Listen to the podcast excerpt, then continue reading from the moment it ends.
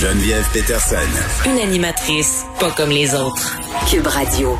On continue cette discussion avec Vincent Dessureau. Euh, quelle histoire quand même. Ben moi j'ai qualifié ça de matin oh my god. Tu sais Oui. quand tu te lèves puis tu vois une grosse affaire de même, tu fais oh ça, ça va être ça le sujet aujourd'hui Oui, là, et on, s'en doutait tellement là, qu'il y avait qu'il y Ben. une histoire, euh, évidemment, selon le message de, de Pascal Nadeau, on se disait, qu'est-ce qui se cache derrière ça? Euh, même j'essayais d'aller euh, chercher un peu d'informations dans les euh, euh, dans, dans la dernière semaine, les deux dernières semaines, pour essayer de voir ben, qu'est-ce qui se passe là-dedans? Je pense que même chez les beaucoup d'employés de Radio-Canada, c'était assez flou. Donc, plusieurs euh, aussi ce matin euh, ont fait le saut. Là, et ce texte-là se promène euh, partout euh, aujourd'hui.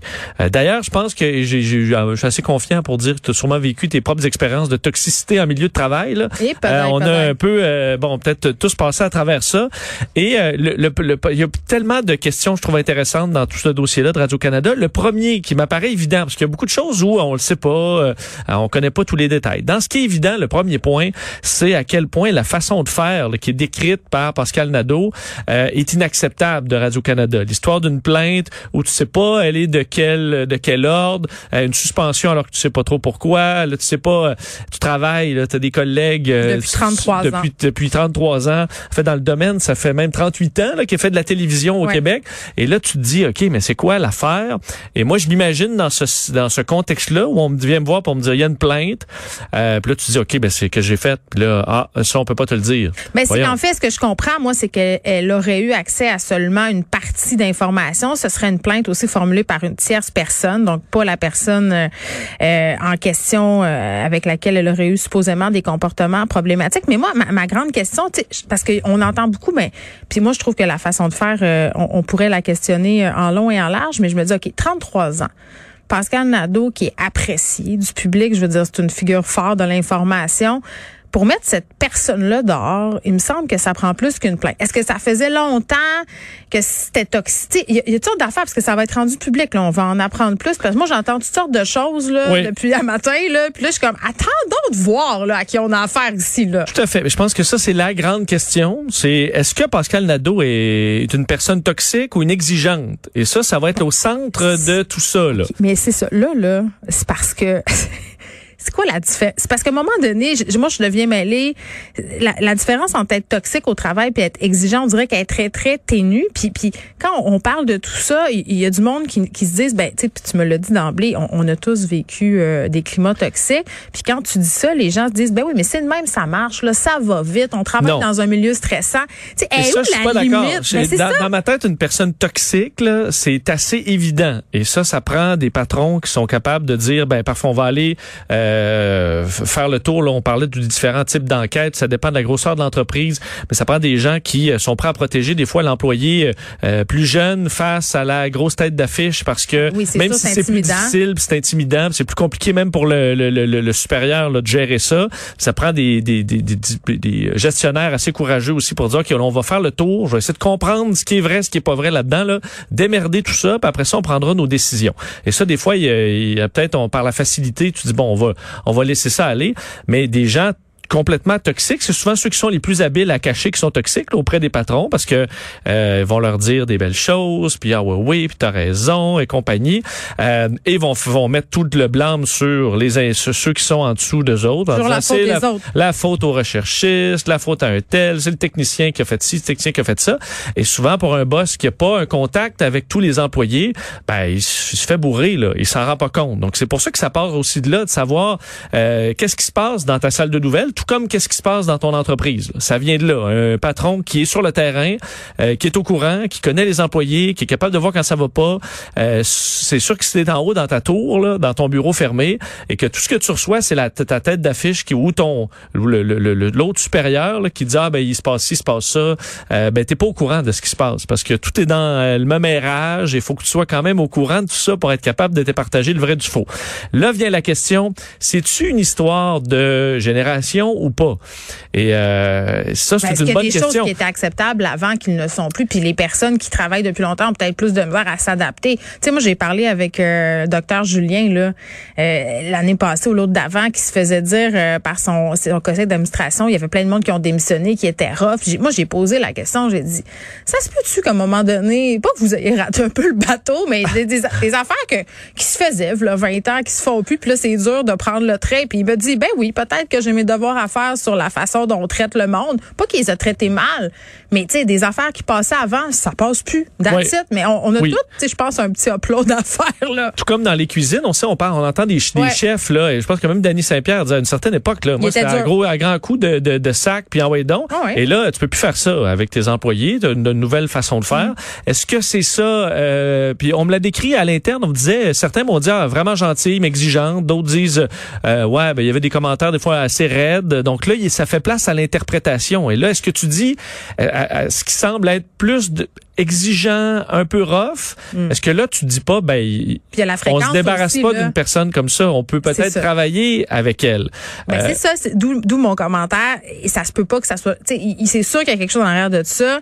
Euh, puis je me dis aussi, à un moment donné, il y a la fréquence, il y a la façon. Puis tout le monde a dit, ben, c'est parce que c'est une femme, c'est parce qu'elle est vieille. Tu sais, est-ce que ça a ben joué? Ça, c'est des questions qu'on peut se poser, là, parce qu'il y a des animateurs masculins qui ont la réputation même auprès du grand public, là, d'être toxique, d'être pas fin, puis sont encore là. Ils sont encore là. Fait que pourquoi elle, tu sais? Euh, il y a les deux. C'est pour ça qu'il euh, va falloir avoir plus d'informations pour se faire vraiment une tête, parce qu'il y a les deux. Là. Moi, je, je dans les, les plus jeunes, je suis vraiment loin de dire euh, les jeunes, ils, sont plus que c'est des snowflakes et compagnie. J'en connais des extraordinaires qui travaillent en fou. On en a chez nous d'ailleurs.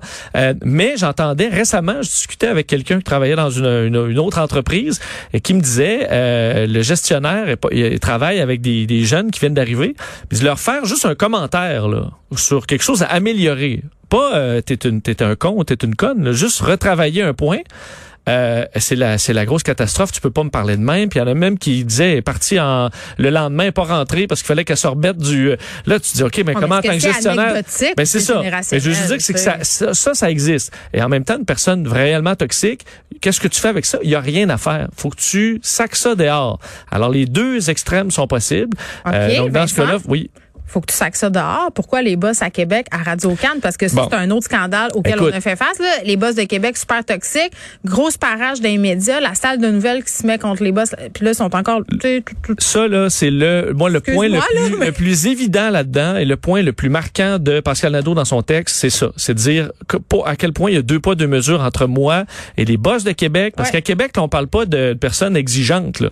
On parle de boss qui faisaient dans l'intimidation, dans le harcèlement. Moi, j'en connais personnellement qui, ont, qui, sont passés à travers ça. Attends, on parle d'employés qui ont témoigné aussi à visage ben, découvert. une trentaine, oui, à visage découvert, une trentaine d'employés. C'est un dossier qui est super bien ficelé. Et vous vous rappelez qu'est-ce qu'on a fait à Radio-Canada Québec là-dessus sur un problème évident, là, évident, profond de, la façon de faire? Un gros dossier prouvé, là. On a fait, on a entamé, je vous rappelle les mots, là dans une lettre interne de la directrice régionale, on a entamé un processus de conciliation-discussion pour comprendre la situation, discuter des pistes de solutions et élaborer un plan de travail.